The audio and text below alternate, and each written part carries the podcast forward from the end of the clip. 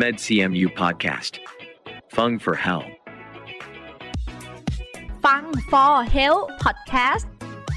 รายการที่จะมาพูดคุยเรื่องราวของสุขภาพ และแบ่งปันประสบการณ์จากแพทย์ผู้เชี่ยวชาญ ในสาขาต่างๆ ของคณะแพทยศาสตร์ มหาวิทยาลัยเชียงใหม่ เพราะสุขภาพที่ดีเริ่มได้จากตัวเรา สวัสดีค่ะ ขอต้อนรับทุกท่านเข้าสู่ฟัง For Health Podcast รายการที่จะมาพูดคุยเรื่องราวของสุขภาพนะคะ แล้วก็แบ่งปันประสบการณ์จากแพทย์เฉพาะทางในสาขาต่างๆ ของคณะแพทยศาสตร์ มหาวิทยาลัยเชียงใหม่ค่ะ อยู่กับดิฉัน ฟ้าธัญลักษณ์สดสวย นักประชาสัมพันธ์ คณะแพทยศาสตร์ มหาวิทยาลัยเชียงใหม่ พอดแคสต์นะคะ ก็เป็นอีกหนึ่งช่องทางที่คณะแพทย์มอชอจัดทำขึ้น เพื่อให้ผู้ที่ชื่นชอบในการฟัง และรักในการดูแลสุขภาพนะคะ ได้เข้าถึงข้อมูลที่ถูกต้องในการดูแลตัวเอง และคนที่คุณรักค่ะ เรื่องราวที่จะมาพูดคุยกันนะคะ ก็เป็นเรื่องของวันที่ 13 เมษายนค่ะในเดือนนี้นะคะ นอกจากจะเป็นวันสงการของคนไทยนะคะ ก็ยังเป็นอีกหนึ่งวันที่สำคัญก็คือ วันผู้สูงอายุนั่นเองค่ะ ในเดือนนี้นะคะ ก็เลยนำเรื่องราวของผู้สูงอายุโรคที่เกี่ยวกับผู้สูงอายุมาเล่าสู่กันฟังค่ะนอกจากนี้นะคะ สังคมไทยก็ก้าวสู่สังคมผู้สูงวัยนะคะ แบบเต็มตัว และปัจจุบันค่ะคนไทยเราเองก็มีอายุยืนมากขึ้น แต่ไม่ว่าจะอายุยืนยาวแค่ไหนนะคะ ก็คงไม่สำคัญเท่ากับการมีสุขภาพร่างกายที่แข็งแรง และก็มีความสุขได้ในแบบทุกช่วงของชีวิตค่ะสำหรับเรื่องที่จะหยิบยกมาพูดคุยกันนะคะ เป็นเรื่องของโรคเบาหวานในผู้สูงอายุค่ะ โรคเบาหวานเองเนี่ยเป็นโรคที่พบได้บ่อยในผู้สูงอายุ จะทำให้เกิดโรคแทรกซ้อนต่อหลอดเลือดต่างๆ ทั่วร่างกายได้เลยค่ะโดยเฉพาะโรคหลอดเลือดหัวใจและหลอดเลือดสมองนะคะทำให้เกิดหลอดเลือดแดงแข็งตีบตัน ซึ่งเป็นสาเหตุการเสียชีวิต ที่สำคัญของคนไทยค่ะ ซึ่งผู้ที่จะมาพูดคุยกับเรานะคะ ท่านก็อยู่ตรงนี้กับทางรายการแล้วนะคะ ขอต้อนรับแพทย์หญิงสุพรทิพย์หินทอง อายุรแพทย์โรคต่อมไรท่อ และเมตาบอลิซึมประจำศูนย์ความเป็นเลิศทางการแพทย์ คณะแพทยศาสตร์ มหาวิทยาลัยเชียงใหม่ค่ะ สวัสดีค่ะ คุณหมอ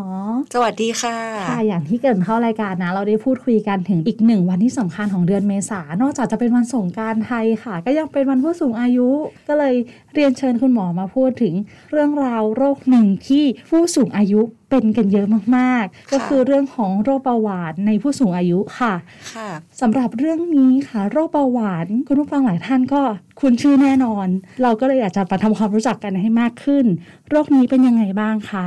ก็โรคเบาหวานเนี่ยก็เกิดจากความผิดปกติของตับอ่อนนะคะ ซึ่งตับอ่อนเนี่ยอาจจะสร้างฮอร์โมนอินซูลินได้ไม่เพียงพอ หรือว่าความจริงแล้วสร้างเพียงพอแล้วแต่ว่าร่างกายเนี่ย ไม่สามารถตอบสนองต่อฤทธิ์ของฮอร์โมนอินซูลินได้ทำให้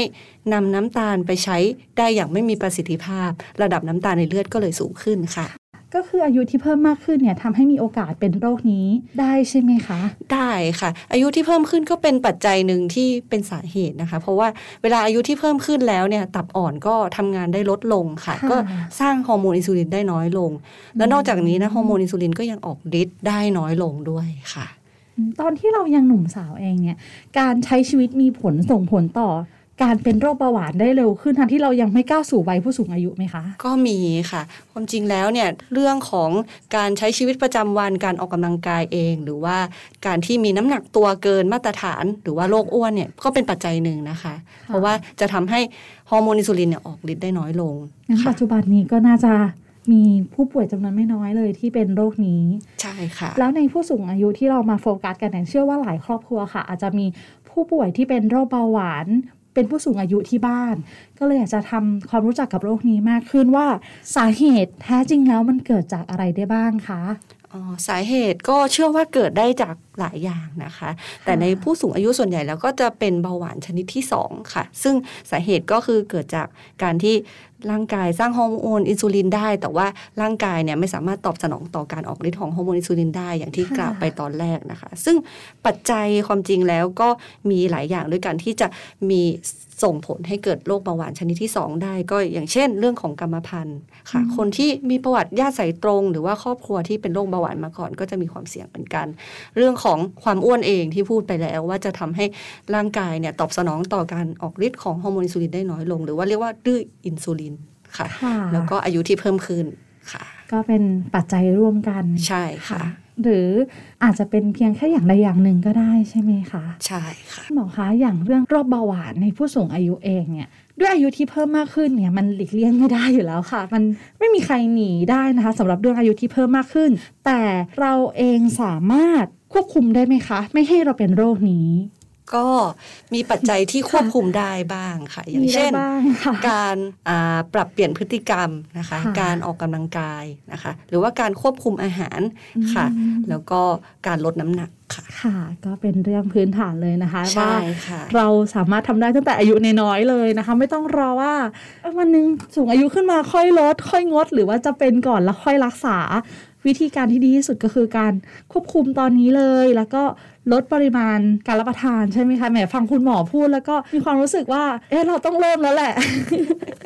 ก่อนที่จะเป็นเรื่องของโรคเบาหวานในผู้สูงอายุนะคะ อาจารย์หมอคะแล้วสำหรับอาการค่ะ อาการของโรคเบาหวานในผู้สูงอายุเนี่ยสังเกตได้ด้วยวิธีไหนบ้างคะ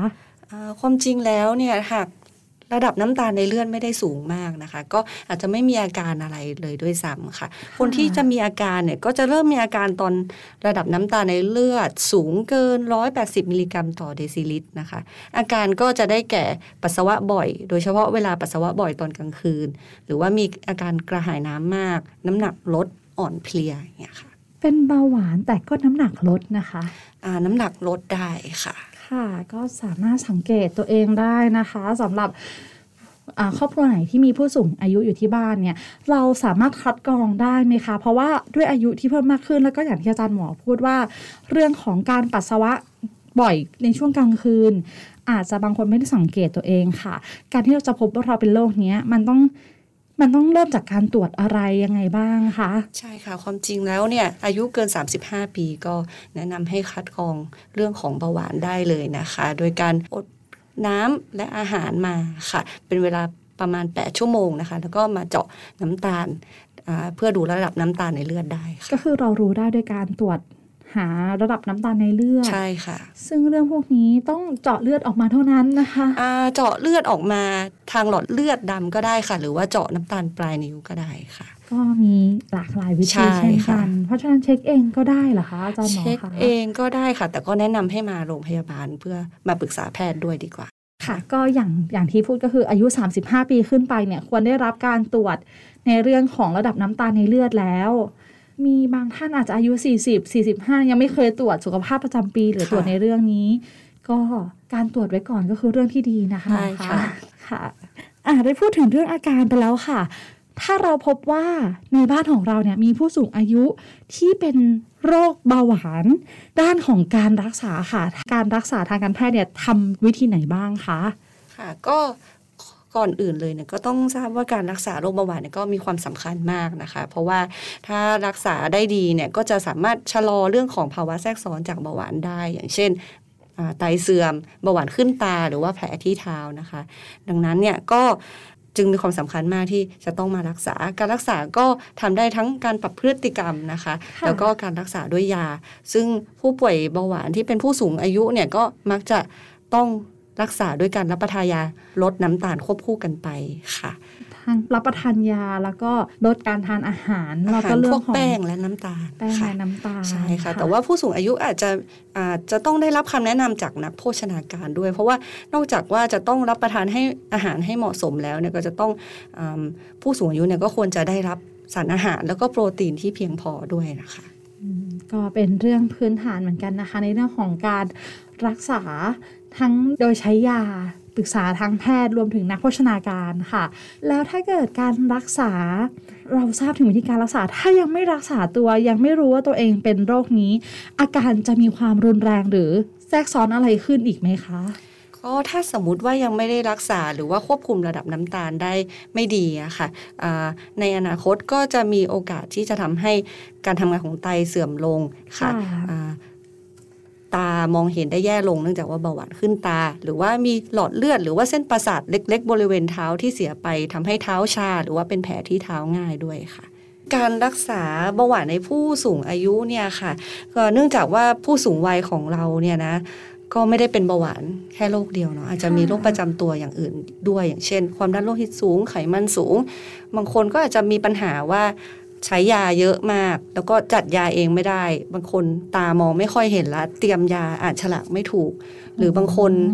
เอ่อหลงลืมง่ายอะไรอย่างเงี้ยค่ะ หรือบางคนอาจจะมีโรคซึมเศร้าหรืออะไรร่วมด้วย เพราะฉะนั้นเนี่ยการรักษาโรคเบาหวานในผู้ป่วยสูงอายุเนี่ยอาจจะต้องมีการวางแผนการรักษาร่วมกับ ผู้ป่วยเอง ครอบครัวที่ดูแลผู้ป่วยเอง แล้วก็แพทย์แล้วก็ทีมสหสาขาวิชาชีพ เพื่อที่จะได้กำหนดว่าระดับน้ำตาลที่เหมาะสมในผู้ป่วยแต่ละรายเป็นยังไงค่ะ แล้วแต่บริบท แล้วก็นอกจากนี้เองเนี่ยตัวทีมผู้รักษาเองเนี่ยก็อาจจะต้องมีการประเมินผู้ป่วยเหล่านี้เป็นระยะ อย่างเช่น ประเมินเรื่องของระบบสมองอาประเมินเรื่องของการเคลื่อนไหว ความเสี่ยงในการหกล้ม หรือว่า ประเมินว่าสามารถช่วยเหลือตัวเองได้ไหมอะไรอย่างเงี้ยค่ะ ซึ่งแต่ละคนก็มีความแตกต่างกันไป แตกต่างกันไปในเรื่องของวิธีการรักษาด้วยใช่ค่ะ ตอนนี้เราก็ได้ทราบถึงการรักษาแล้วค่ะหมอคะเราจะอ่ามีการคัดกรองแล้ว เราทราบแล้วว่าเสี่ยงเป็นเบาหวานในอายุที่อาจจะยังไม่ถึงวัยผู้สูงอายุนะคะ ท่านไหนที่อาจจะยังไม่ได้กล้าเข้าสู่วัยผู้สูงอายุ และมีการตรวจสุขภาพประจำปี ในช่วงแรกเนี่ยอาจจะมีการลด ปรับเปลี่ยนพฤติกรรมได้ ก่อนที่จะกลายเป็นโรคอย่างเงี้ยค่ะ ก็คือถ้าอายุยังไม่ถึงยังไม่ใช่ผู้สูงอายุ น้ำตาลในเลือดเนี่ยคือสิ่งหนึ่งที่ทำให้เราประเมินได้ว่าอนาคตเราอาจจะอาจจะป่วยเป็นโรคนี้ได้ ถ้าเราไม่ควบคุมให้ดี ใช่ค่ะ คือนอกจากน้ำตาลแล้วก็มี ปัจจัยอื่นค่ะไขมันในเลือดก็เป็นอีกปัจจัยหนึ่ง ความดันโลหิตสูงก็เป็นอีกปัจจัยหนึ่งที่จะเหมือนกับทำนายความเสี่ยงเรื่องของโรคหัวใจและหลอดเลือดในอนาคตค่ะ เป็นมีหลาย ๆ ปัจจัยร่วมกันค่ะอืมก็สามารถดูได้หลากหลายปัจจัยเลยเช่นกันใช่ค่ะนะคะคุณหมอคะนอกจากนี้ค่ะ เท่าที่คุณหมอเป็นแพทย์ด้านนี้ อยากทราบถึงอุปสรรคค่ะในการรักษาผู้ป่วยเบาหวานในผู้สูงอายุเนี่ยพบอุปสรรคอะไรบ้างคะ ก็ผู้ป่วยที่เป็นผู้สูงอายุเนี่ยก็อย่างที่เกริ่นไปว่าโรคประจำตัวมาเป็นหลยคอมโบโรเซตใช่ใช่ไหมคะรับประทานยาก็จะเยอะแล้วก็อยากจะต้อง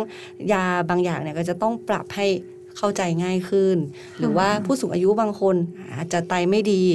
ยาบางอย่างเนี่ยก็จะต้องเลือกให้เหมาะสมเพื่อจะลดเรื่องของ ผลข้างเคียงจากยา